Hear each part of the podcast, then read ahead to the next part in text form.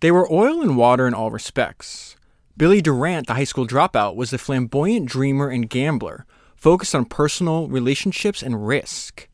Alfred Sloan, the MIT engineer, was the stern organizer and manager, focused on data, logic, and profit. Billy managed to create General Motors in bold defiance of the industrial and financial powers of his day.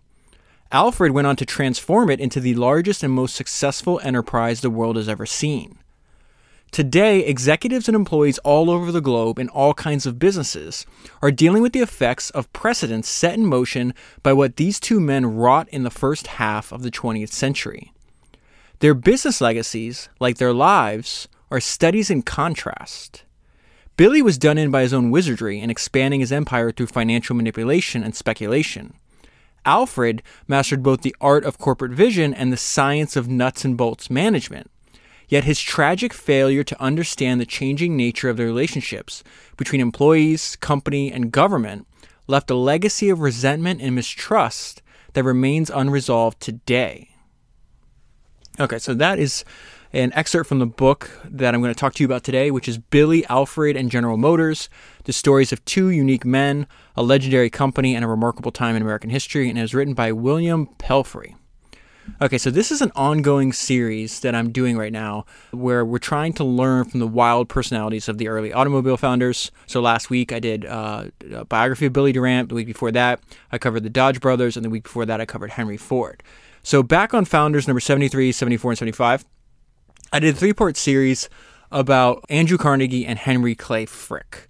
And they're they were partners and their lives were so intertwined that it's hard to understand the career of one without analyzing the career of the other.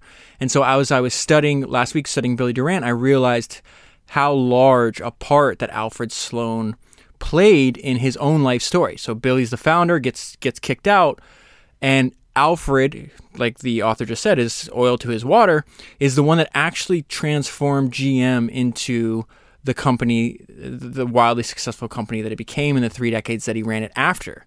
I realized you can't really study Billy Durant if you don't also study the life and career of Alfred Sloan. So this book compares and contrasts both of them. Next week, I'm going to analyze and review the the autobiography of Alfred Sloan. Okay, so I want to start at the very end.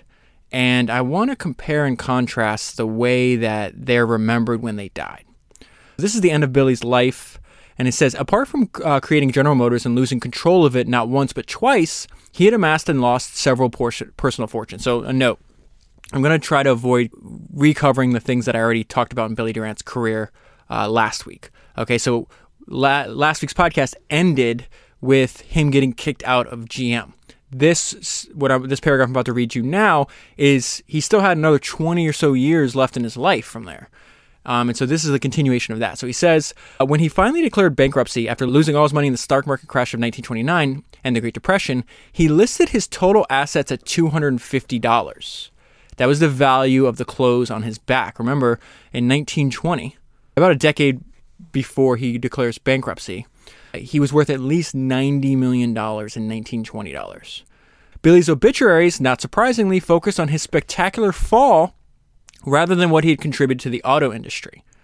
And so now we have the author trying to restore a little bit of that balance. It says the New York Times mentioned only that he had been responsible for the building up of General Motors, when in fact he had created the company single handedly. That's a hell of a statement. Now listen to the difference in how Alfred Sloan was eulogized. When Alfred died, all of the obituaries focused on how he had led General Motors to such heights. Under his leadership, the company's share of the U.S. automobile market had risen from 12% to 52%. Its organizational structure and product strategy were emulated by corporations around the world. Its and this is a crazy sentence. Check this out. Its annual revenues surpassed the annual gross national product of half the world's countries. Now, what I why I found this book so fascinating um, because there's this gigantic paradox that is present as you read this book. And that's something we've talked about over and over again on the podcast. And the author does a great uh, job right here in explaining the paradox of the book in two sentences. He says Sloan's most constant criticism of Durant was that he acted on instinct and whim rather than facts. Yet the achievements and decisions of Durant, the dreamer, were what made Sloan the manager's spectacular career possible. That's why I said at the beginning, you can't really understand Billy Durant if you don't study Alfred Sloan, and you, can't really understand Alfred Sloan if you don't study Billy Durant. So that's what we're doing today. This is my the note I left myself here is this is why I think you should read the book. It has lessons in it that benefit your life and career. So it says business theorists, executives, and investors alike are questioning whether the structures and policies established by Alfred Sloan have become barriers rather than enablers of speed and innovation in the 21st century. Leaders in all kinds and sizes of companies are attempting to redefine their enterprises in a world far more complex, interdependent, and uncertain than either Billy or Alfred could have envisioned. They are also still struggling to resolve many of the same core issues that Billy and Alfred faced. Those leaders and companies look for new insights about what works and what doesn't. The story, and this is his main point right here the story of the ascendance of Billy, Alfred, and their general is more relevant and more filled with lessons than ever.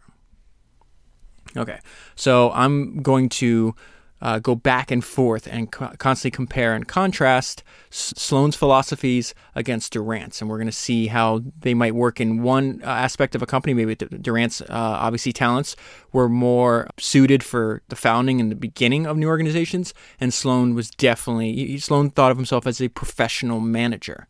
Uh, I would say Durant thought of himself as a gambler. so here's Sloan uh, talking about like what what is harder. He has a point here.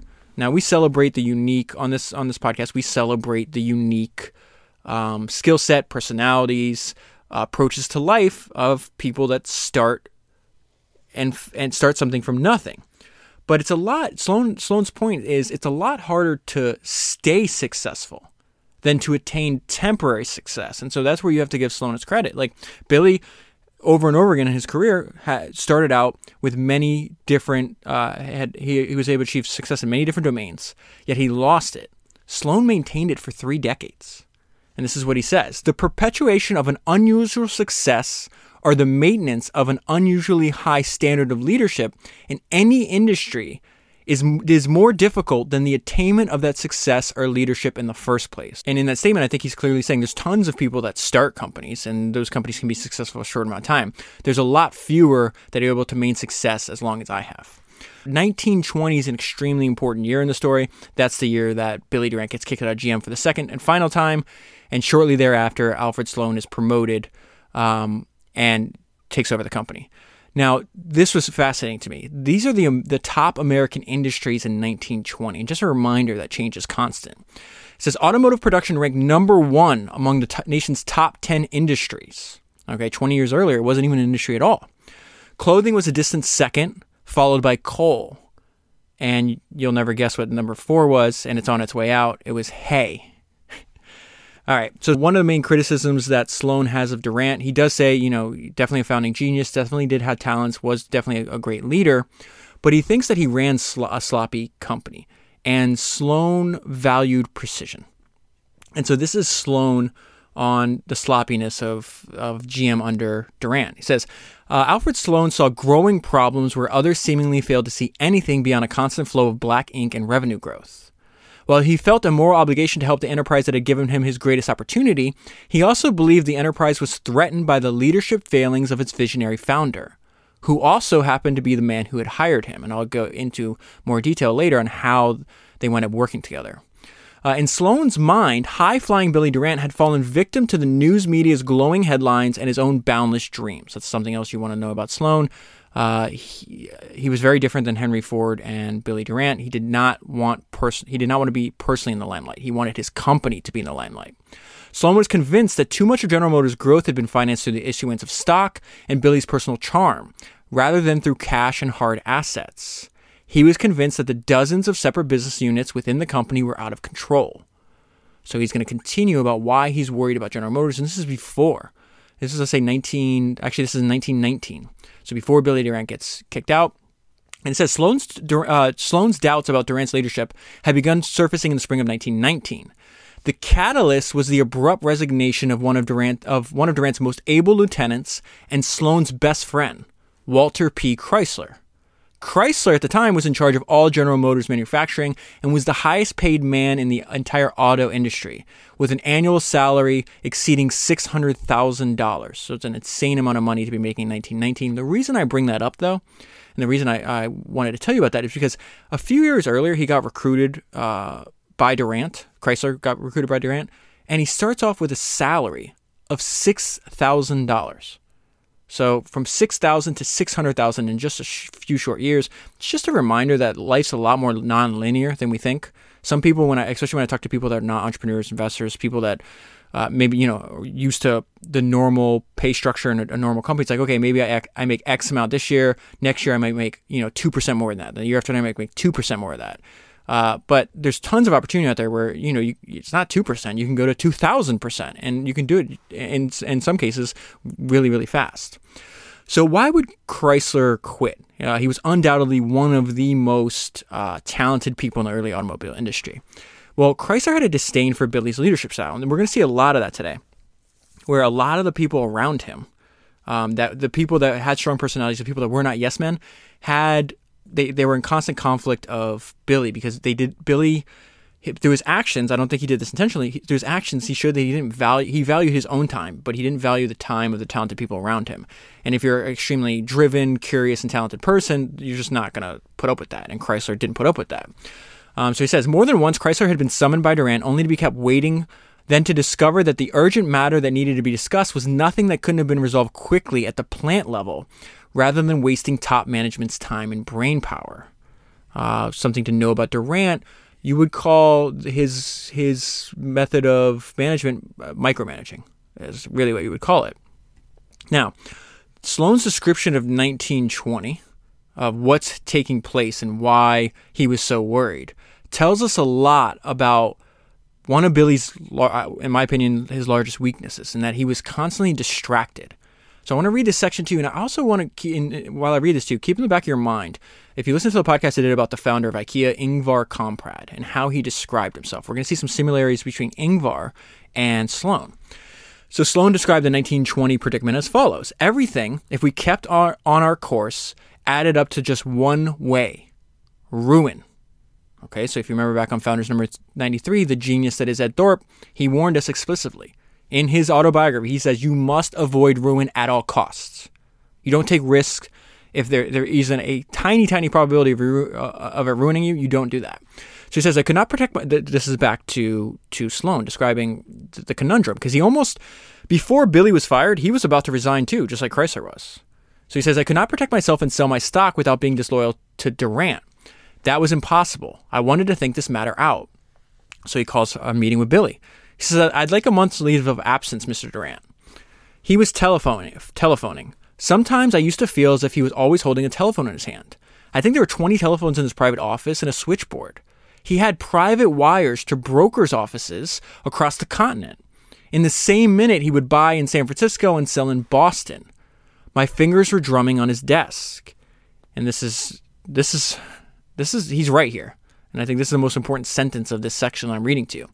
It did not seem to me that the operating head of a corporation had any right to devote himself to the market, even if the stock of the corporation was involved. You can't run a gigantic corporation, and GM already in 1920 was a gigantic corporation part time. Especially when most of your day is spent buying and selling stocks. What are you doing, Billy? He looked up. What is it? There was a fleeting smile. And this is, also tells us a, a lot about why Billy's so likable and his personality. He says he was never too tired to be kind. I wish to go away. I'm not feeling well. Certainly, he said. That'll be perfectly all right with me. Get some rest. I went to Europe and I made my mind. I'd return back to New York and I would resign. But on the day I got back, I walked into the office and I sensed something unusual. Where's Durant? Gone away. A month's vacation. He had never done anything of the sort before. I decided to postpone my res- resignation. And now this is we get to the part where how Sloan thinks about himself, which is extremely important when you when you study founders. How do they describe themselves? I was a manufacturer, and this could be uh, this could be the grandest manufacturing enterprise the world had ever seen.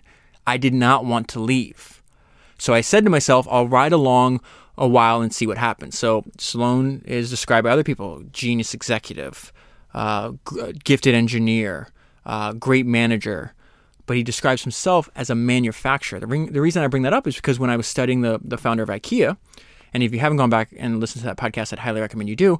Think about it. Ingvar Kamprad founded IKEA when he was 17 years old, worked on it till he was 91 years old. He might be in human history. He might he might be the person, the the, the sole owner, ignoring the complicated um, uh, organizational structure that he he used later in his life. He owned all of IKEA, and he probably died with a net worth somewhere at sixty billion dollars. Um, but the reason I bring that up is because you know people talk about him as a great gifted entrepreneur, gifted manager, just like Sloan. But he says I'm a furniture dealer, and I think there's something beautiful in just thinking, what do you like? What is your sole purpose of what you're doing as your craft? And for for Ingvar, he's like, I'm just trying to manufacture and sell you furniture. And for Sloan, he's like, I'm I'm I want to make things. I want to manufacture things, and I can't leave GM because this might be the grandest manufacturing enterprise the world has ever seen. Okay, so just how big. What I love about this book is it adds additional context that wasn't in the biography of Durant that we covered last week. So just how big was the crisis at GM? Well, a good way to figure out how big the crisis was is what did they have to do after Durant left? And this is this is what Sloan was tasked with dealing with. He says the way in which General Motors dealt with the issues of organizational structure, production control, forecasting, brand management, finance, leadership, development, and communications became the paradigm for all large companies during the following 50 years until a handful of Japanese manufacturers established a new manufacturing and marketing paradigm and forced General Motors to again deal with the same problems that had almost sunk it in 1920. So that's everything he, that he had to redo and uh, and think about basically from first principles like how would I do this? Let's not pay attention to how Durant organized the company. Like how do we make sure that this company survives? Okay, so I want to go back to Durant for a little bit and, and, and fill in a little details about his personality, who he was as a person. And kind of, the more we understand him as a person, we kind of understand why he made some of the curious decisions he made. He says uh, Billy faced the crisis, the one in 1920, as he did all others, with resolute and incorrigible optimism. That optimism already taken him from, on one of the most incredible journeys of anyone of his generation, maybe anyone in history, I would say. Where did the optimism come from? What was it in Billy's genes and character that had led the high school dropout from rural Michigan to even dream of building an empire that would change the world? And then what also makes it interesting is the author's going to compare and contrast. What made him so different from Sloan? What led them to take such opposite approaches to the leadership and management? And in the end, were they actually more alike than either would ever imagine, let alone admit? In the end, Billy Durant was perhaps not only the most forgotten, but the most en- en- enigmatic of the 20th century's greatest entrepreneurs and innovators. He was the son of an alcoholic father who abandoned his family. He was raised by a socialite divorcee in the era where single mothers were shunned. He was a high school dropout, a devoted son, but a distant father, the romantic suitor of a teenage girl younger than his own daughter uh, a teetotaler who passionately supported the prohibition of the sale and consumption of alcoholic beverages, a constant dreamer, never content to hold one job or stay focused on just one enterprise or endeavor, the creator of what was to become the world's largest and most effective enterprise, only to lose control of it twice, and the Warren Buffett of his day, at one time leading an investment syndicate with more than $4 billion in paper assets. More about his personality. People who claim to know him well and even his enemies always put integrity at the top of the list of his character traits. This is why I say he's the most likable of any automobile founder uh, that I've studied so far, including Sloan. He's much more likable, he's much more personable. Um, not only was he never too tired to be kind, but he had high levels of integrity. Uh, more about his personality here. He was asked, Do you ever worry? Never, Billy answered with his usual smile. In the daytime, I'm too busy, and at night, I'm too sleepy. Uh, he had very few close friends, but hundreds of business associates, all of who claimed to know him well, but few, of whom had an inkling of the demons behind his drive. So, what do they mean there? It's very hard because he didn't leave a lot of writing behind, but a good indication of why he was so driven, why he pushed himself so hard, uh, was that he was driven not to end up like his loser father. Remember, his father was an alcoholic, a gambler, uh, abandoned his family, divorced his wife, uh, you know, they call him a ne'er do well. Uh, just a loser is another way to think about it. And he was terrified to end up like him. Um, with Billy, the deal always came first, the details later. That also comes back to bite him later on in life. uh, more about his personality, his management style. He would later quip that titles never concerned him. What did concern him was being at the center of the action and in charge, and that he was. So he very much uh, had you know dictator-like tendencies, like most of the people that that found companies uh, like GM and otherwise.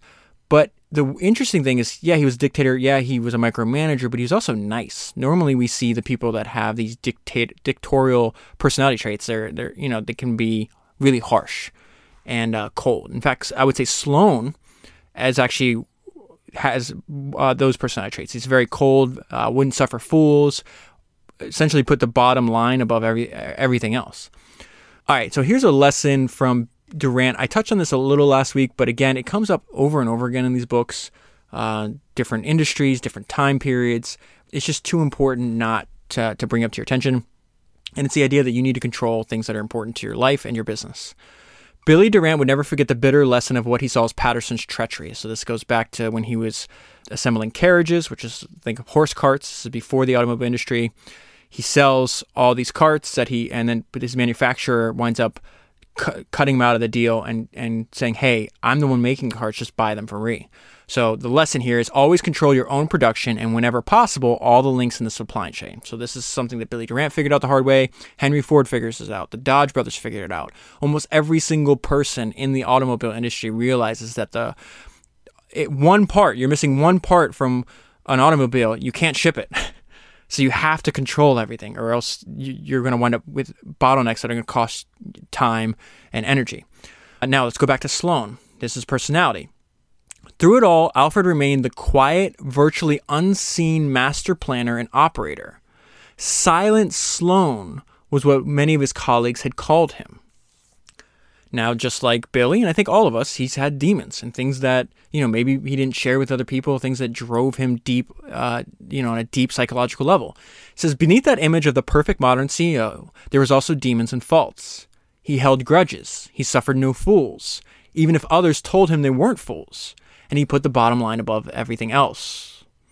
Uh, interesting enough, Sloan was actually so he he had this like fanatical, um, controlling desire to control all messaging around General Motors. Uh, he was adamant that every communication would help the, cus- the the company instead of management. And interesting enough, General Motors was the first company to have full time in house public relations staff, which is extremely common uh, today. So it says every message was crafted and targeted to further the company's own agenda, not Alfred's own glory. An example that many chief executives later on wish they had they had followed. So one, I think this is this is just part of his personality. He did not like the limelight. He just was much more focused on engineering manufacturing. But I think he wanted to course correct because he thought Billy was obsessed and kind of like high off his own press. Because Billy Durant may not be well known today, but in the late 1800s, early 1900s, he was really, really famous. Okay, so Sloan was also the opposite of Durant in the regard that, and this is where I, I, I respect Sloan in, in this regard more than, than Billy, and I go back and forth between the two. Uh, Sloan had a singular focus, and I think that's essential. The people that I most admire had this singular focus, and his Sloan's singular focus was General Motors. Uh, so it says by the early 1930s, Alfred Sloan was widely considered to be one of the richest men in the world, but he had no known hobbies and never sold a single share of General Motors stock. His only investment of either time or money in anything beyond the domain of General Motors was the purchase of one yacht at the urging of friends and his wife. And interesting enough, he only used the yacht a few times and then he wound up selling it.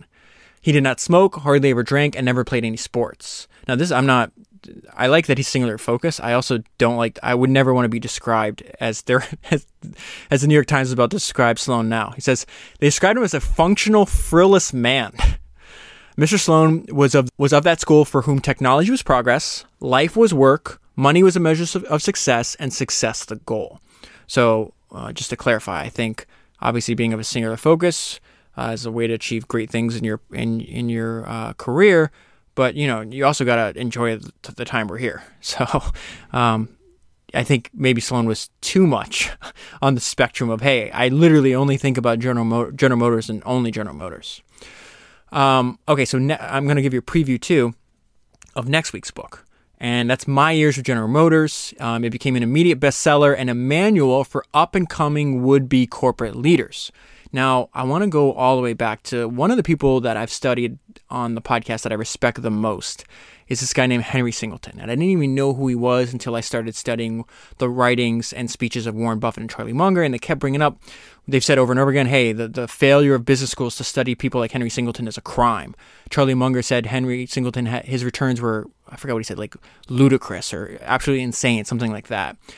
And so I wind up reading two books, and I did two podcasts on Henry Singleton. Highly recommend you go back and um, and uh, listen to them, and then read the books because Warren Buffett said if you added up uh, the top 100 MBA graduates in America and you compare their record to Singleton, Singleton's would beat them all. So that just gives you an idea. And, and the reason I, I hold Henry, uh, Warren, Buff, Warren Buffett and Charlie Munger in such high regard in, in terms of this is because how many other people do you think have studied more founders, businesses? They've been they've been at their craft for you know six, seven decades or whatever it is.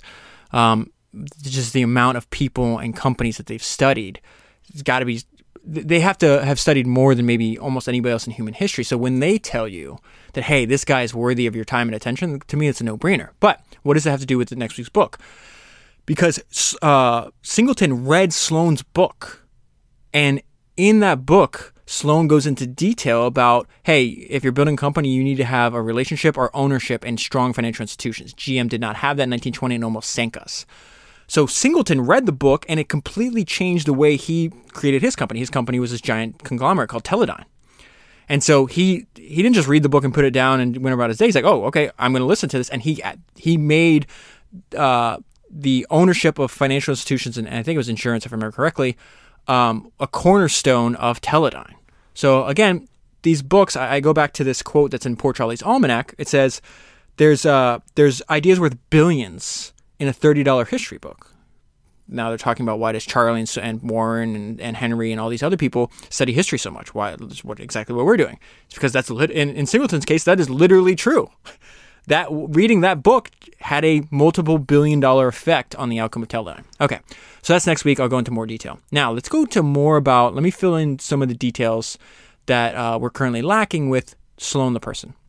So let's go back. As you could imagine, as a young person, founders usually the people we cover you know they're not really into school that much formal education uh, you know billy dropped out of high school and says mom at 17 i, I want to go work sloan was the opposite he was an excellent student said sloan had a keen interest in mechanics and engineering after high school he was admitted to the massachusetts institute of technology he graduated in just three years with one of the highest academic records at any of any mit engineering alumnus up until that time now you might have heard of the sloan School of Management at MIT. It's named after Alfred Sloan.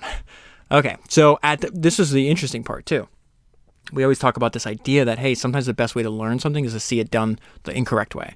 So at his first job out of school, he's going to work uh, at this. They they make bearings. And this is also the company he's going to wind up taking over and selling to Billy Durant later. It's kind of crazy. But that's not how it started out. He's he, he his first time there, he's like this company's so poorly run, he quit. She says, and things were even worse beneath the surface, with employees never knowing for sure whether their next paycheck would be there. He quietly observed and studied the company's mismanagement. Sometimes seeing things done the wrong way teaches you more than seeing things done the right way. That company's called Hyatt Roller Bearing. They wind up, they can't even make payroll, so they're about to go under. Uh, Sloan, his father, and a small group of other investors decide um, he doesn't have money, but the older people do. And they said, hey, we're going to buy this company try to turn it back around and he t- turns it around a great deal. Sloan is very gifted. Now, again, I think his his personality is a little weird for me, but he, what he has to say is in terms of management, organizational structure, we should definitely listen. And you see this talent from a very young age. Okay, thus Sloan was given his first leadership assignment and a shot at saving the business. Part of the deal was that Alfred and his friend Pete would have six months to return the business to Black Ink. No excuses. Okay, that sentence right there. No excuses. So this is the his dad and other investors are telling Sloan you have no excuses. This is something that Sloan in turn uses his whole career. Sloan's kind of like Yoda. For, for Sloan, there's no there's no trying. It's either you do or not do. Uh, you either accomplish or you don't. But he did not. He just wouldn't accept excuses. Like you're to turn a profit, you're to run this company well, or you're to or you're to be removed. Their backers' gamble paid off quicker than they could have imagined, with Sloan, hand- Sloan handling production and Pete, that's his partner, handling sales. The company turned a profit in the first six months in that first six months of trial period. Okay, now um, this is really interesting because this is also the company he's turning around is the one that Durant buys. But in the building of this company, we are going to observe through his actions that there's a key ideological difference between Sloan and Durant. So here goes. Sloan's struggle and success at Hyatt Roller, Hyatt Roller Bearing during the early years always remained one of his proudest memories. When he sold the company to Billy Durant for 13.5 million, he wrote a long letter describing Hyatt's growth over the years. What Alfred didn't mention in his letter was that Hyatt's growth had come from reinvestment of the company's own profits, rather than the acquisition and stock market strategy mastered by Billy Durant. A divergence of the fundamental strategy. Why is this important? Why am I bringing this to your attention? Because uh, this divergence of this fundamental strategy would be at the core of the General Motors cri- General Motor crisis of 1920. Now, after studying Henry Ford, Dodge Brothers, Durant, and now Sloan, I would say Sloan. I, Durant's kind of the outlier here. Uh, Henry Ford, uh, Dodge Brothers, and Sloan, they wanted to try to grow through the company's own profits. They were not fans of speculation. Remember, Dodge Brothers were super rich when they started manufacturing cars. So they owned everything. They didn't have to listen to anybody. And as a result, they were able to move fast and make decisions rapidly uh, left them time uh, many time they left them an abundance of time to get drunk every night in the bars in Detroit. okay, um, ah, this is an important lesson from this time period that we're studying. New important industries can start out looking as toys. Remember, our species has no predictive ability, none. So it says when Sloan began lifting Hyatt from the ashes in 1899, how crazy is that? The automobile industry in America was no more than the strange and wild obsession of a few tinkerers and an amusing diversion for the wealthy investors who backed them. Cars were still widely considered impractical toys and dangerous nuisances. When he was first, this is what I mean by by humans have no uh, have no predictive ability. When he was first approached about doing business with one of the hundreds of small manufacturers, he didn't take it seriously. So, why are they approaching Sloan? I need to back this up. Sloan takes a very similar path that the Dodge brothers did. He sold in a gold rush, which is what the early automobile industry was, he sold pickaxes. So, he sells bearings. Bearings go in the axles. So, think about like this the car supplier, uh, the automobile manufacturers, they have to buy axles. axles. The, the people that are selling them axles have to buy bearings. They're buying bearings from Sloan. That's how this all relates together, okay? So Sloan doesn't wind up taking this opportunity seriously um, until he's contacted by this guy named Elwood Haynes. So Elwood Haynes was built. He built what was believed to be the second functioning automobile in the United States, and this was all the way back in 1894. So he contacts Sloan's companies. He's saying, "Hey, will these bearings work better for the cars I'm making?" This is what opens Sloan's eyes to a gigantic opportunity. So he's like, wait, if my product is useful to one automobile manufacturer, why wouldn't be useful to all of them? So you see him reorient his entire company around this. So it says at that at that point the light bulb clicked in Sloan's mind. As he later recalled, that first Haynes order woke us up. If one automobile manufacturer wanted something better than ordinary greased wagon axles, why shouldn't we sell? Why not sell to all of them? Um, so that gets the ball rolling. And then very soon after this, he gets a gigantic order where he's like, oh my God, the opportunities here are even bigger than I thought. In the summer of 1900, he finally received the order that made him refocus his entire business. It was an old order for a car called Oldsmobile that would soon transform the auto industry from hand assembly to volume production. So before, obviously, the Model T is the most successful of the earliest, like the largest, uh, the most cars uh, mass manufactured, right?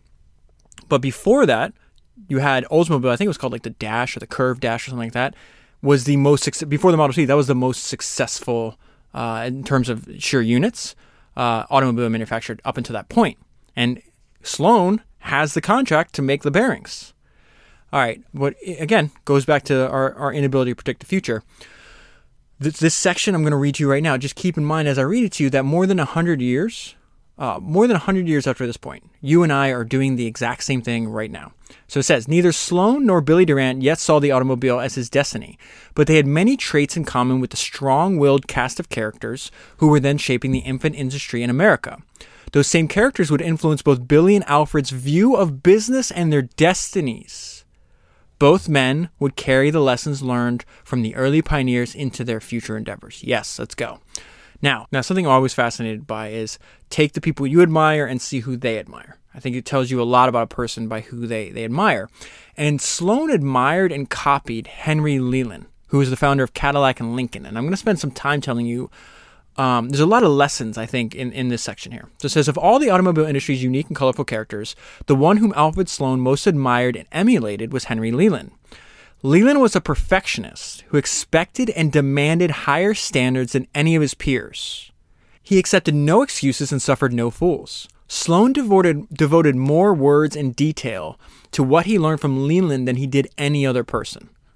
So Henry Leland also had this reputation as, as a hard taskmaster, and here's an example of that. Stories of the old man, that's what he was called, walking through the plant and foundry, kicking and throwing faulty castings aside became legendary. Often, this tells you a lot about these standards, these high standards that Sloan wants to emulate. Often, the parts he angrily discarded because they did not meet his own standards had actually met those of his customers, but that didn't matter to Leland. So, now I'm going to tell you this quick story of Leland lashing out at Sloan over product imperfections because he's buying bearings from Sloan. So it says Hyatt won the business after Leland found fault with several other bearing makers. When the old man also found fault in the Hyatt bearings, he called Alfred Sloan into his office for one of the most severe tongue lashings Alfred would ever experience. Sloan describes this encounter. Mr. Sloan, Cadillacs are made to run, not just sell. On his desk were some of our roller bearings, like the culprits before a judge. These bearings should be accurate, one like another, to one thousandth of an inch. But look here. I heard the click of his rigid fingernail as he tapped it against a guilty bearing. There is nothing like uniformity here. Precision trained Henry Leland seemed to be out of patience with all bearing manufacturers. But he had some excuse to be short tempered with us, as I discovered when he challenged me abruptly. Mr. Sloan, do you know why your firm received this order? As I started to answer, he got up, strode over to a window, beckoning me to follow. He pointed into the factory yard, where a lot of axles were piled up. The bearings in those axles out there did not stand up under the Cadillac load, Leland explained. They broke and crumbled. We canceled the order. Unless you can give me what I want, I'm going to put your axles out there besides those rejects. Sloan, now reflecting on what he learned from the, that unpleasant, experience, and this is where you have to respect Sloan. You know, some people might be like, "Oh, this guy was rude to me. He's yelling at me." You know, they might they, they might approach it from like an emotional standpoint. Sloan had the exact opposite. This guy's right, and I need to I need to get my own standards up. So he says, uh, this is now Sloan talking. He says, a genuine conception of what mass production should really mean grew in me with that conversation. I was an engineer and a manufacturer, and I considered myself conscientious. But after I had said goodbye to Mr. Leland, I began to see things differently. I was determined to be as fanatical as he in obtaining precision in our work an entirely different standard had been established for Hyatt bearings as a result of Leland. So what's happening? He's telling us a bunch of things. One, something that comes up over and over again. Comfort is a false god.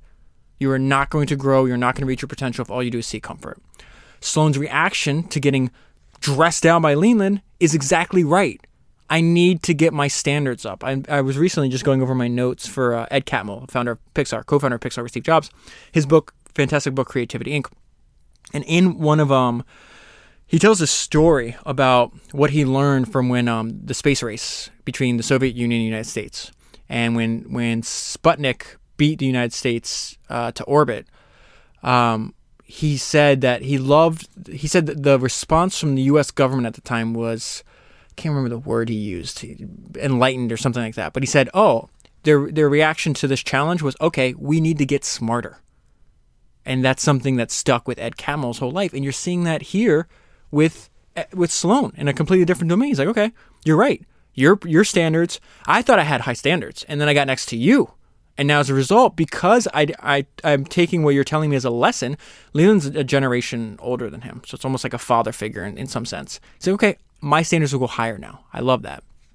Oh, here he, he talks. So this is more on uh, Sloan on Leland. He said quality was his God meaning Leland's God, was quality. It says Mr. Leland was a generation older than I, and I looked up to him as an elder, not only in age, but in engineering wisdom. He was a fine, creative, intelligent person. Back to Billy. Now we have this precision, uh, this this rigidness, this professionalism in Sloan, And that, in contrast, with Billy's like he's just a wild person. But he's also again, we need the wild people. We need them. We need them both. That's that's the point of this podcast, right? Billy's crazy. And so it says Billy told it we need visionaries and, and, and weirdos like Billy Durant. It says Billy told his two friends that day that the day would soon come when a single car company would sell 10,000 and even 10,000 vehicles in a single year. Remember, this is early 1900s. Okay, there's no Model T yet. None, none of that. They're hand making these cars. So he's like, we're going to sell 10,000, even 100,000 vehicles in a single year. Uh, his two friends is, is, Nash and Dort. He says, Nash turned to Dort and declared, Billy's crazy. yes, but we need this, those people. Okay, so let me go now. I've been talking about Sloan's management style and, and the things that are important to him. Let's go a little bit more about Durant. It says, Life was not simple for the lieutenants of the hard charging Durant. He expected his executives to push themselves as hard and as fast as he's pushed himself which was further and faster than most normal people, especially those with families, could endure over an extended period of time. He'd burn people out, just like Henry Ford, just like a lot of these hard charging people. Uh, they, they might be able to work with you for a year, two years, five years, but they're not lasting decades. Each man also knew that Billy would take any liberty at any time to offer new ideas and suggestions as well as questions.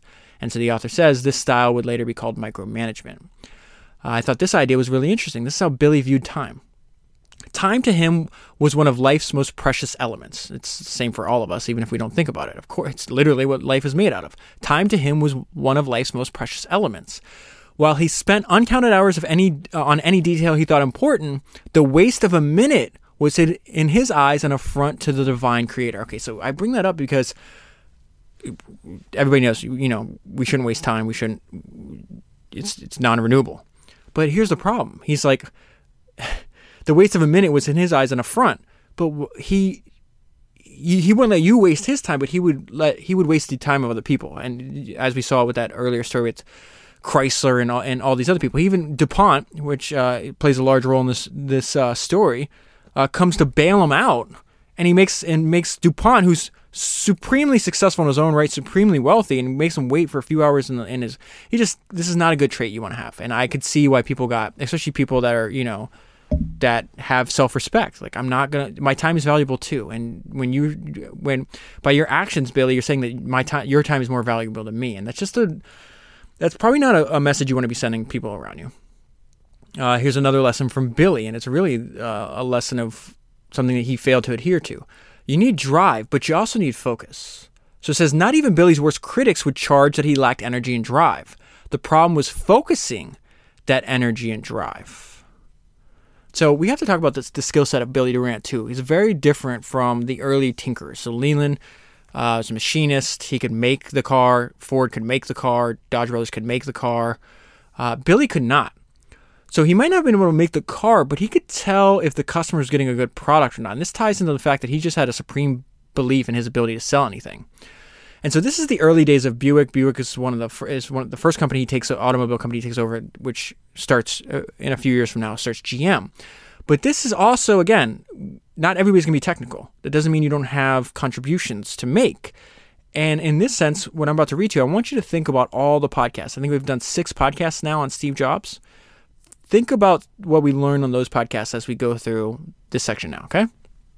During this time, Durant, a non tinkerer and non mechanic, took the Model B, which is the, the Buick car, through its paces. He personally tested the car not only for its performance durability under differing driving conditions, but for its comfort, visual appeal, and ease of operation and maintenance.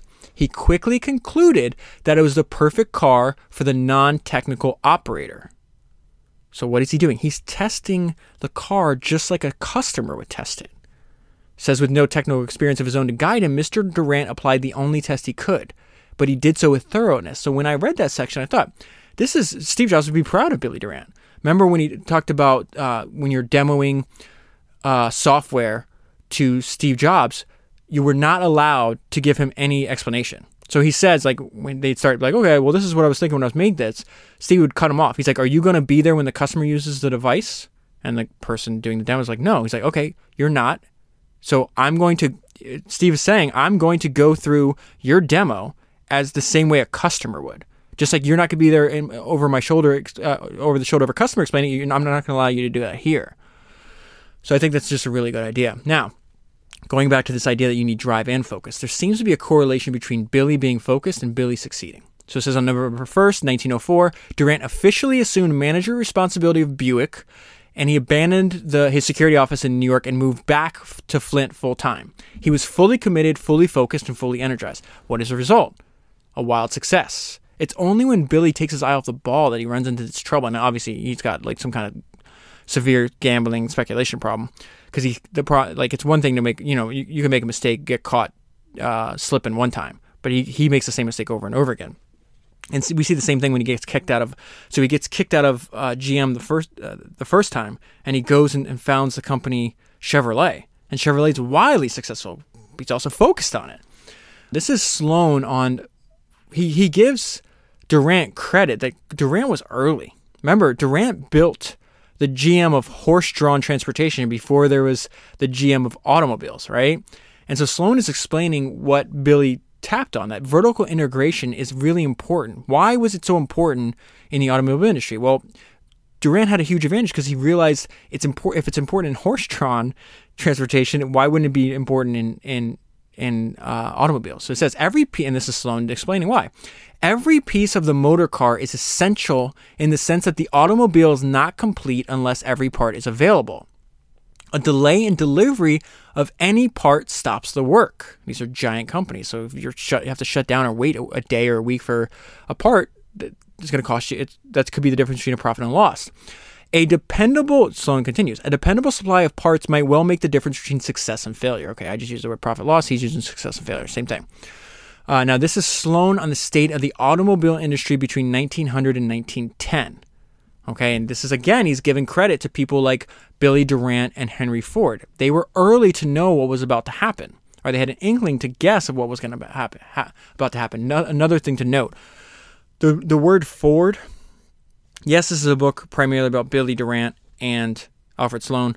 It's also about the early automobile industry. So the Ford is mentioned 450 times in this book. All right, Alfred Sloan summed up uh, the growing competition this way No two men better understood the opportunity presented by the automobile in its early days than Mr. Durant and Mr. Ford. The automobile was then widely regarded as a sport. It was priced out of the mass market and it was mechanically unreliable, and there were no good roads. Yet in 1908, when the industry produced only 65,000 machines, Mr. Durant looked forward to a 1 million car year to come for which he was regarded as a promoter of wildcat ideas, so they thought he was crazy. Mr. Ford had already found in the Model T the means to be the first to make that prediction come true. A little bit about Sloan's personality. I mentioned this earlier. He did not like the limelight. He preferred to spend his energy on energy, uh, engineering over excitement. Unlike Billy Durant and Henry Ford, Alfred Sloan preferred to be in the background, even as his reputation as a shrewd executive continued to grow. He felt that the automobile business, automobile business was attracting a host of persons who had strong appetites for excitement. Yeah, a bunch of misfits. Sloan saw himself as a different breed, dealing with those persons that had strong appetites for excitement only when there was a need for what he saw as his own unique technical expertise. Uh, a little bit more about Henry Ford, because uh, again, I think this is one of the most important, the most important lessons, key takeaways out of any book or life story that we've covered so far, and it's the fact that Henry Ford had one idea. And you, all you need is one idea to build a life on. Now, it also helps that the fact that Henry Ford's one idea was literally different from every other automobile manufacturer. And he says he was determined to concentrate on the low end of the market, where he believed the high volume would drive costs down and at the same time feed even more demand for the product. It was a fundamental difference in philosophy, meaning than all the other automobile manufacturers at the time. Uh, something that's also interesting that uh, that the author uses to, to again compare and contrast Durant's you know kind of outlier opinion as opposed to Ford and Sloan, and it says uh, it it led him, meaning Ford, to resent many of the basic tenets of capitalism itself, especially the way that financiers and investors were driven by the profit motor, motive rather than what he saw as the more noble desire to create a product that would benefit the human race. So Billy's, you know, doing financial engineering, making a ton of money. Um, Ford's coming at it from a completely different um, perspective and philosophy. Now, I want to compare and contrast Durant and Sloan's approach to growth. Uh, for him, Durant, the thrill was always in the next deal, not in the nuts and bolts of daily operations. In his mind, empires were built by conquest, not through internal growth. And the road to conquest, conquest was through other people's money and other people's confidence in his genius, rather than the quiet, conservative road of knowing the fundamentals of manufacturing and marketing, as was followed by the likes of Henry Leland and Alfred Sloan.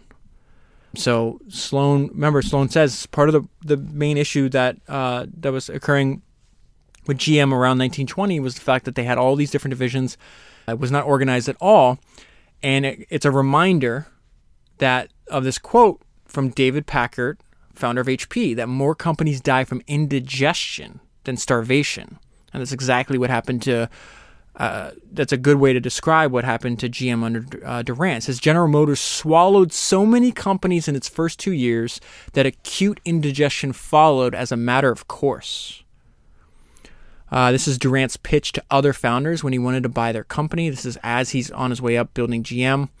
He says he promised the Lelands, he bought Cadillac, remember? He promised the Lelands ap- absolute operational independence under the General Motors umbrella, with no change in the company's name or identity.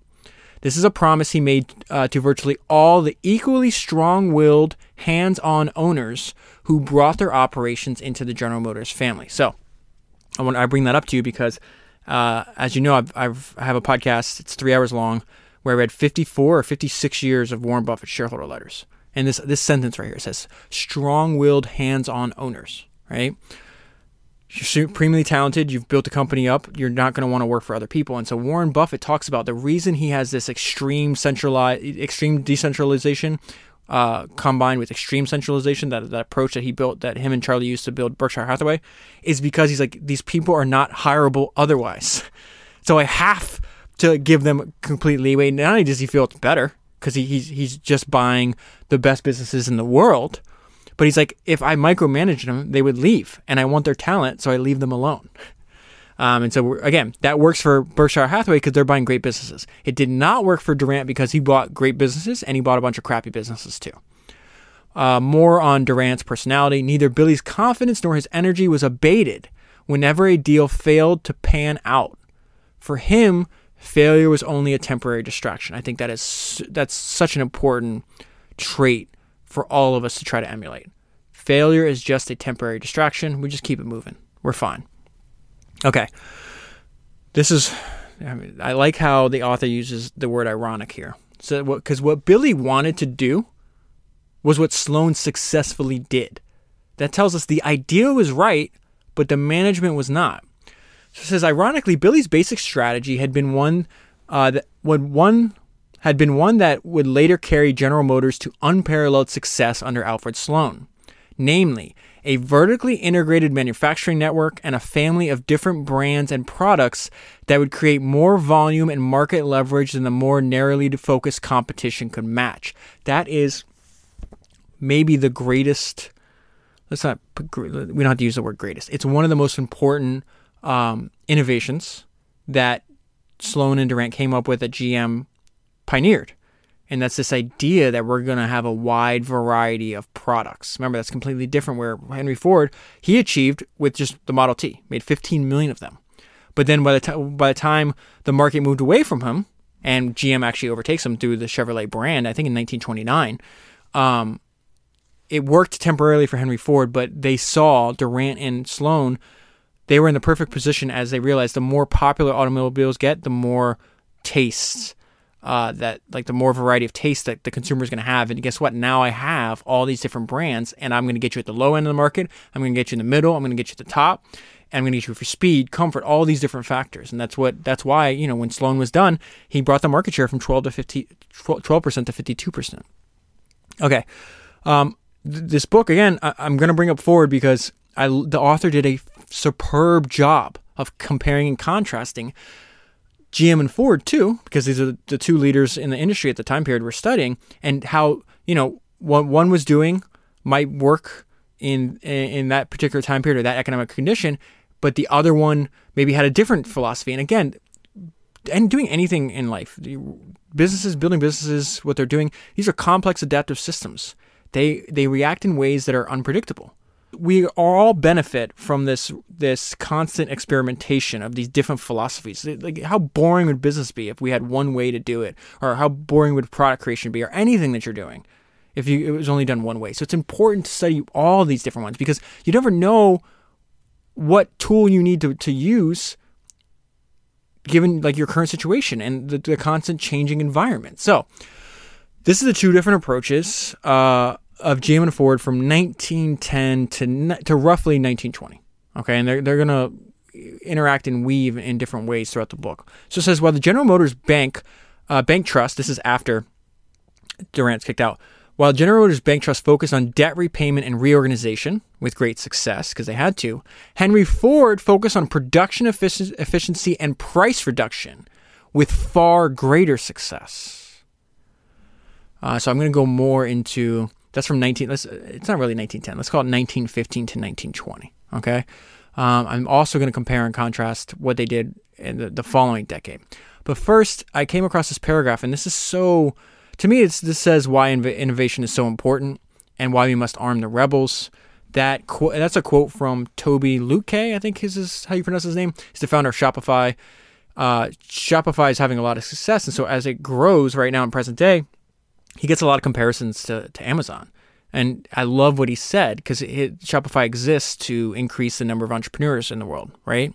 And why would you want to increase the number of entrepreneurs in the world? Because the more entrepreneurs are, the more innovation there is. And I'm going to tell you like there's like a these all these effects that that flow from the more innovation we have. So he's like, listen, Amazon's building an empire. I'm trying to arm the rebels. And I just love that mindset that he has. So he says the automobile sparked not only the great oil boom, remember, the innovation that came directly from people like Henry Ford, Billy Durant, Dodge Brothers, all these people. It's really, really, you cannot understate or overstate rather how important it was to the to the world that we live in now, the one that we inhabit over 100 years later.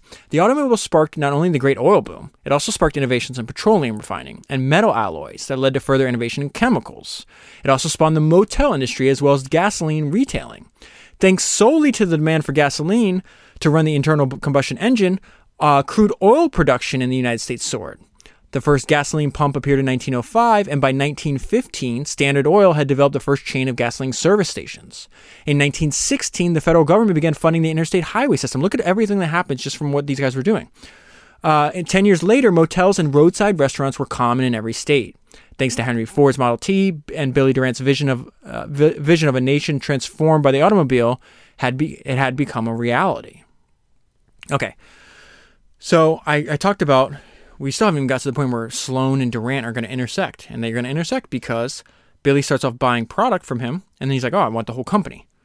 So this is why, and Sloan, you know, he knew that he's going to have a different um, philosophy from that, that Durant did. So why would Sloan sell Hyatt roller bearing? And he makes this a really important point here. This is the main lesson of the book. When you have one or two major customers, you are extremely fragile if they change to another supplier or decide to make it in house. And so that here's Alfred's going through his calculations. Like, yeah, uh, we're the business is booming. Uh, we're we're we're we are um, supplying Ford and GM and all these other. But if Ford and GM pull, that's that's almost all my revenue. So it says Alfred also remembered how the industry's growth was putting constant pressure on suppliers to expand their production capacity. He's a supplier at this point. The problem for Alfred and his peers was that compared with the manufacturers, the suppliers' pockets were not nearly as deep. Expanding their production capacity meant investing in new plant and equipment, but there was no guarantee that the boom would continue once these commitments were made. Nor was there any guarantee from the manufacturers that they would not shift to a different supplier with lower costs at some point in the future, uh, leaving, the, leaving Alfred uh, stuck with both excess capacity and the cost of the original expansion. So he has this idea, and then he also he he learns from the Dodge brothers and learning from the Dodge brothers influenced him to sell to Durant. So he says the Dodge brothers had started to make Dodge cars only a year or so before. We believed, now he's talking, Sloan's talking about him and his partner at Hyatt Roller Bearing. We believe they had changed from part manufacturers into automobile makers because they believed their biggest customers contemplated making parts previously bought from Dodge, and they were right about that. It's exactly what Ford did. He wanted to bring everything in house. He wanted control. So did Durant. The same uncertainties that troubled makers of uh, that troubled the makers of parts were valid worries of those who bought our parts. Suppose Buick or Ford suddenly got the idea that it might be cut off from an important source of supply. Now, what would happen if they felt that way? Well, here's the problem lack of one tiny part might hold up their assembly line. They cannot let that occur. That fear was the nightmare of the business. And so he's realizing, okay, I'm going to have to sell because I'm not going to manufacture my own car.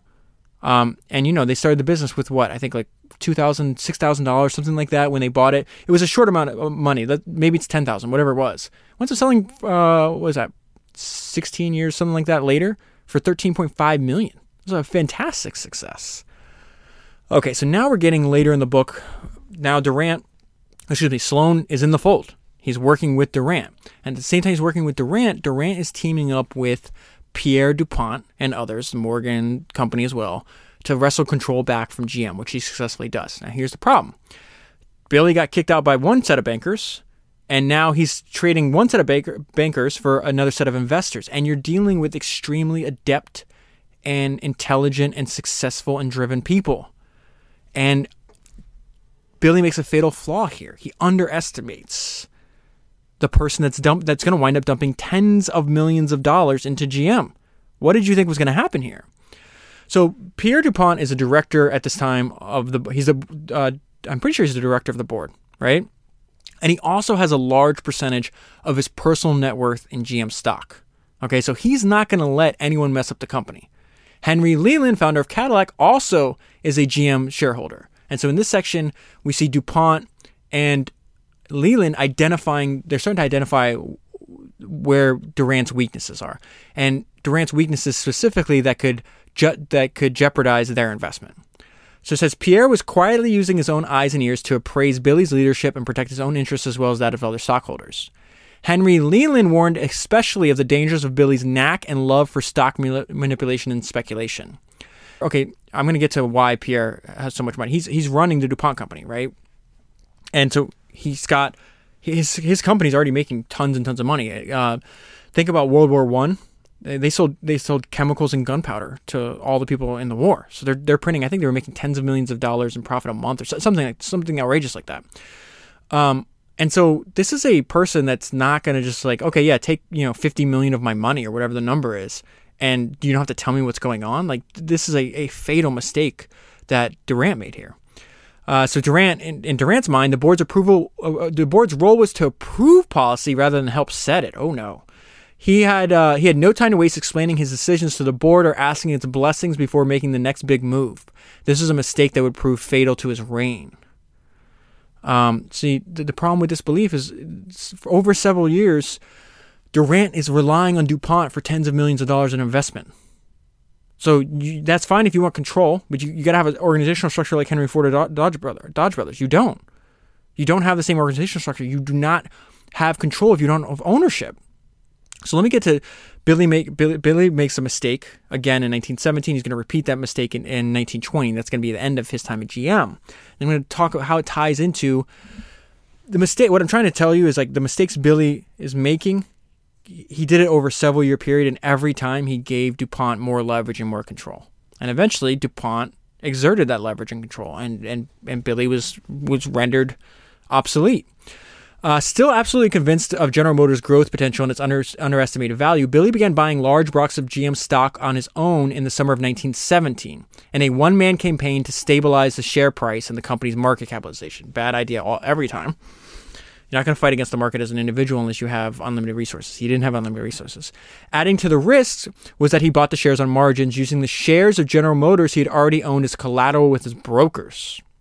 When the market price of General Motors stock fell below Billy's purchase price, brokers began calling the margin and demanding full payment of the money that they had in effect loaned to him to buy the shares. Billy's back was against the wall. Now, why am I telling you this? Because it says, in what would prove to be just the first of series of moves that weakened his influence and control over his baby, and that's exactly how he described GM, his baby, he went to Raskob. Raskob's DuPont's, let's consider him DuPont's right hand man in GM, and explained his situation. And he asked uh, if they could extend him a loan. So they have to. They that's the first bailout. They'll bail him out again in 1920, but when they bail him out the second time, they kick him out. Now, it's important to note DuPont's company is printing money, and that's what enabled it to buy a large percentage of GM stock. Just through a, f- a few years in the war, DuPont's company had um, an unanticipated, that's a funny word, right? Unanticipated cash surplus of $50 million. That's a great problem to have. Oops, I accidentally made an extra 50 million. This is the result because uh, they had a huge growth in wartime sales of its chemical and explosives. Now, the DuPont company, interesting enough, I got to find a good book on this too. Uh, it was actually founded. So we're in, let's say we're in 1915, 1920 area. It was founded in the 1600s. So 300 years before we're at. And they would sell, originally sold gunpowder in, um, in Britain. So 300 years later, the descendants are still running it and you know they're still making money. Now, I've just spent the last few minutes telling you about the weaknesses of Durant, but again, he's a paradox. He was extremely talented. Um, and I think that's that's a good reminder. Like you know, nobody is a perfect person. So his track record was unrivaled in all of American business. He had built the world's largest carriage empire from an investment of fifteen hundred dollars.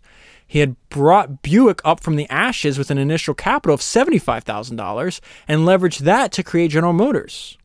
And when other thought, others thought he was ruined, he had created the Chevrolet Motor Company from scratch and leveraged his success to regain control of the larger General Motors from the bankers who still scoffed at his risk taking. Although even the boldest of entrepreneurs may have been content with such a record, Billy Durant was still dreaming of bigger things. So again, everybody's going to make mistakes. Unfortunately for Durant, he, you know, he, he did what Ed Thorp has told us not to do. You cannot, you have to avoid ruin at all, all costs. But he was still supremely, supremely talented founder and entrepreneur. Okay, so I want to get to the financial crisis. The financial crisis of 1920 is the one is the thing that uh, that sets off these series of events that winds up uh, making having Durant lose his company. But the GM's response to the financial crisis compared to Ford's, and it's very interesting to, to think about this because one is robust and the other is fragile. So it gives you an, a good idea of which what do you want which position you want to be in uh, uh, for the inevitable financial crisis that, that have happened throughout human history and will continue to happen in the future. And so it says ford did not have a pierre dupont or an alfred sloan looking over his shoulder when the market for vehicles abruptly disappeared in the spring of 1920 what's going to happen in a financial crisis? People are going to buy less cars of course by then ford had taken his company private also, unlike Durant, Ford generated his working capital from the reinvestment of profits rather than the issuance of stock. He was in a position to ride out the storm and emerge stronger than ever. Billy Durant was not. So he has this is how Henry Ford reacted to the huge uh, decrease in demand. Within 24 hours of an edict from Henry himself, all Ford motor production was shut down and all workers were sent home. With absolute confidence and will, Henry Ford then personally cajoled his dealers to buy his remaining vehicle inventory. Now, why would they do that? The dealers knew the cars could not be sold at retail without a loss, but they complied in order to remain in Ford's good graces when the good times returned. Ford also demanded price concessions from suppliers and got them. In short, the pain was spread and shared among all Ford's constituents. General Motors, in contrast, was in no position to move quickly or forcefully on any front. General Motors inventories and debt continued to soar, while, while Ford Motor Companies actually declined. Henry Ford's decisiveness caused Ford Motor Company to take a severe hit in 1920. So think about it this way Henry looked at the situation, he's like, I'm going to take the pain up front. And in life, it's usually always better to take the pain up front. But it's rare because we don't we, we don't like to do this as humans. Henry Ford's decisiveness caused Ford Motor Company to take a severe hit in sales in 1820, but it also put the company in position for, be for a far more dramatic comeback the following year. General Motors couldn't do that. So it says General Motors' total vehicle sales for 1920 actually slightly exceeded the 1919 level, thanks to strong sales in the first five months of the year. But the crisis forced a drastic restructuring the following year that killed the general the General's momentum, while Ford Motor Company moved into high gear. Okay, so this is where Billy's kicked out. I covered this last week. I'm just going to add the things, the parts uh, that were not mentioned in the other book. So talks about these syndicates that are trying to raise money from not only DuPont, but Morgan Company, all these other investors, because they're going to run out of cash because of this this financial crisis. So when the syndicates were formed, it was also agreed that neither the DuPont business interest nor Billy himself would do anything on their own to try to prop up the stock, like he did in 1917. The House of Morgan, in particular, was to not be interfered with by any speculating that might undermine its own efforts, even though they were speculating. You can't trust these people. Yet Billy once again proceeded secretly to start buying on his own, on margin, just as he had in 1970. So he does the exact same mistake over and over again. Once again, Billy's margin calls soon exceeded his cash and forced him to pledge shares of his own General Motors stock as collateral. Those shares had given him a personal fortune in excess of $90 million. By Thanksgiving, it was all gone. And he found again, once again found himself at the mercy of Pierre DuPont for a hmm. bailout. And now the authors he brings up some good points. What could have driven Billy to play the fool's game once again? Had all the pressures, adrenaline, and lost sleep of all his razor's edge rides finally forced him to snap in his psyche? Had the ghost of his father's failures on Wall Street come back with a vengeance? Had he become a gambling addict long before the to- term was coined? Or had his eternal optimism led him to believe that comeback and greater glory were again just around the corner, no matter how bad the situation might appear at its worst moments? Perhaps the only mystery greater than his own motive is how he managed to keep the gamble secret for several months until he was in a far worse position than in 1917. Billy did not leave behind any notes or letters explaining his motivation. Now that brings us to the point in the story where Sloan is going to start running GM shortly after this point. And right here, Sloan summarizes for us what he feels is Durant's strengths and weaknesses. So he says Mr. Durant was a great man with a great weakness. He could create but not administer. And he had and he had first in carriages and then in automobiles more than a quarter of a century of the glory and creation before he fell. And so he continues, he just says the fact that he wasn't able to sustain this uh, is in itself a tragedy of the American industrial history. Now, here's the difference. Sloan's approach, he approached this as, hey, I'm I may not be the company founder, but I'm a professional manager. And so he coined that term. Sloan went on to be credited with coining the term professional manager. And he viewed all key members of his leadership team just as that professional managers, dedicated and indebted to the per- perpetuation of the enterprise itself rather to any any dream or individual. Neither Billy's baby nor corporate America would ever be the same. Again, this sounds a lot of the stuff that we're going to learn from Sloan sounds common, but he was the one in, in, large part that pioneered a lot of this. So this is the reign of Sloan. Uh, and as I mentioned earlier, this is also the book that influenced how Henry Singleton built his business. From the year 1921 until Sloan's retirement in 1956, General Motors' growth was unparalleled and virtually interrupted, uninterrupted, excuse me. In his letters to stockholders, Sloan referred to General Motors as an institution rather than a company. The institution's culture was one of methodical, logical, result oriented teamwork and accountability. GM under Durant was a one man show, essentially a culture typified by the way Sloan and his private research and writing team structured my years with General Motors. Which the reason I bring this up is because what the author says how important that book was, which became the Bible not only for the General Motors team, but thousands of companies and thousands more of would be CEOs. Uh, the reason it's so important and the reason I'm going to cover it next week, it says My Years with General Motors remains the only detailed and documented record of the transformation of Billy Durant's undisciplined baby into an industrial icon. Sloan's idea for reorganizing GM, he called decentralized operation with coordinated control. So I'll, I'll talk more about that next week because the, the, book goes in great detail. Just give you some idea of what what uh, like how he approached this. Sloan's starting point is decentralized business units. Decentral, and he's explaining why. Decentralization was analogous to free enterprise. By that is meant that we would set up each of our various operations as an integral unit, complete unto itself. The key advantage of decentralization, in Sloan's view, was that it encouraged initiative and creativity at the local level while limiting the individual power and control of central office executives. Exactly what he didn't like that Durant had. We realize that in an institution as big as General Motors, this is Durant, uh, Sloan talking now, any plan that involved too great a concentration of problems upon a limited number of executives, he's describing Durant's reign at GM, would limit initiative, would involve delay, would increase expense, and would reduce efficiency and development. So he's, again, just like his first job, where he learned what not to do by studying bad management, he you see that he's identified the weaknesses of Durant and he's he's plugging those holes one by one.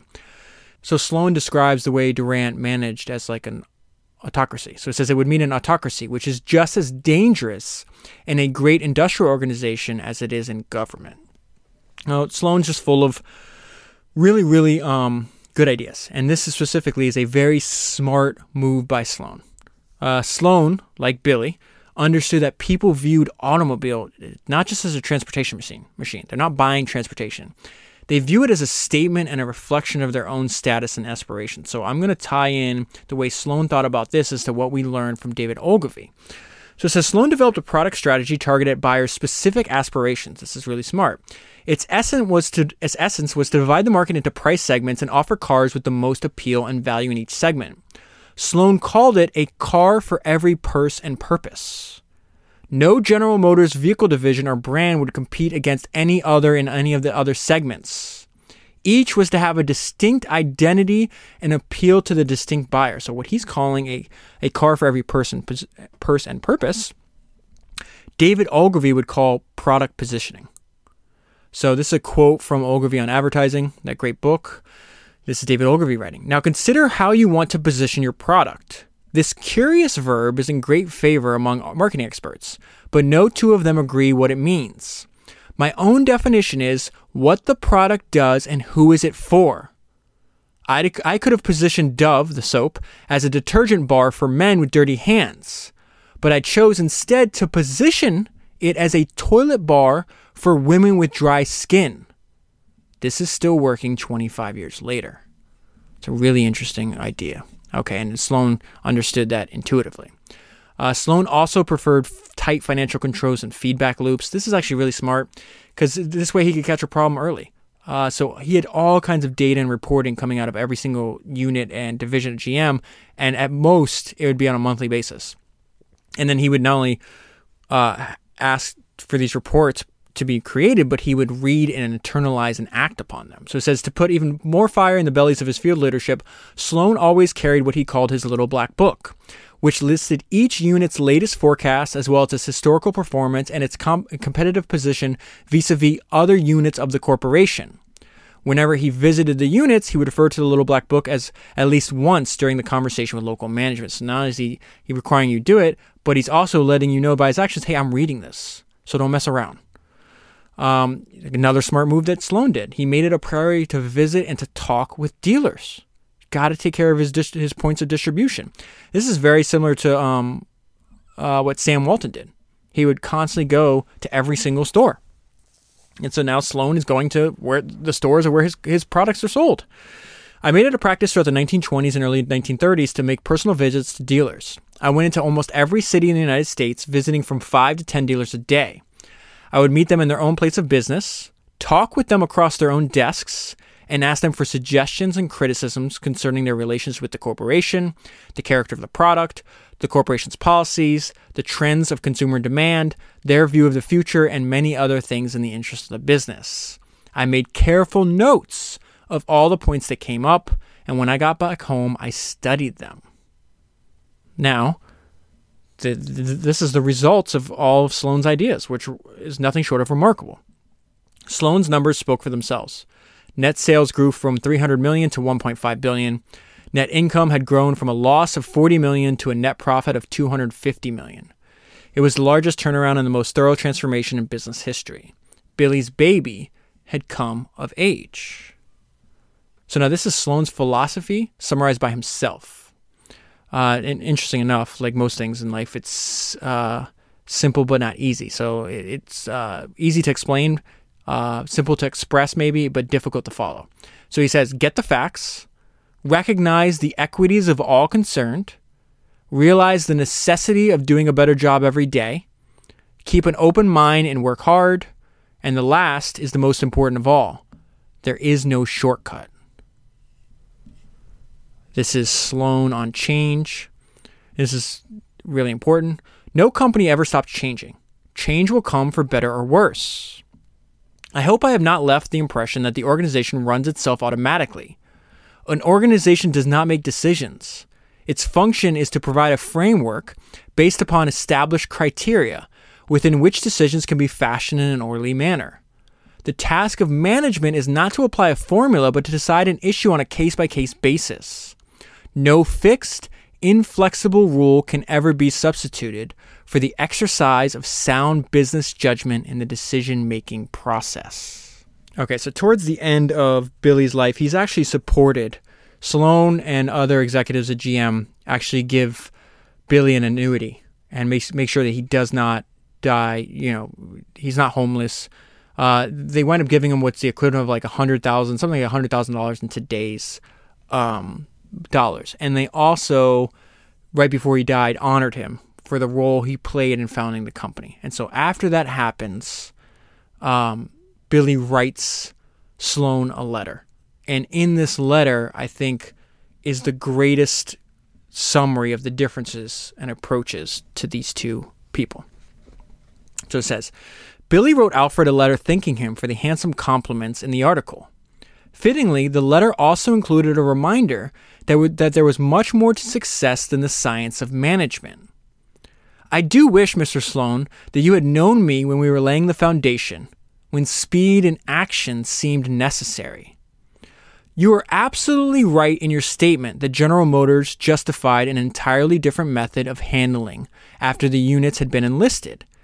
And you, with your training and ex- experience, surrounded yourself with competent, reliable men of sound judgment, vision, and devotion to the cause, which has enabled you to create the General Motors of today, a truly great institution. But now, in his letter, he's going to provide the following story. And I'm going to change it's a, it's a meeting of two generals on the battlefield. And I'm going to, one is meant to represent Sloan, and one is re- meant to represent uh, Durant. So I'm going to change the names of the generals so you don't get confused to who they're supposed to represent. Okay? To sum up the early history of General Motors reminds me of the following story. General Durant, who came up from the ranks, met Major Sloan, a West Pointer, on the battlefield at Chattanooga. In speaking of the engagement, General Durant said, Right up on that hill, there is where a company of infantry captured a troop of cavalry. Major Sloan said, Well, General, you know that couldn't be. Infantry cannot capture cavalry. To which General Durant replied, But you see, this infantry captain didn't have the disadvantage of a West Point education, and he didn't know he couldn't do it. So he just went ahead and did it anyway. I will leave the story there. That is 121 books done, 1,000 to go. If you buy the book using the link that's in your show notes, you'll be supporting the podcast at the same time. And I'll talk to you again soon.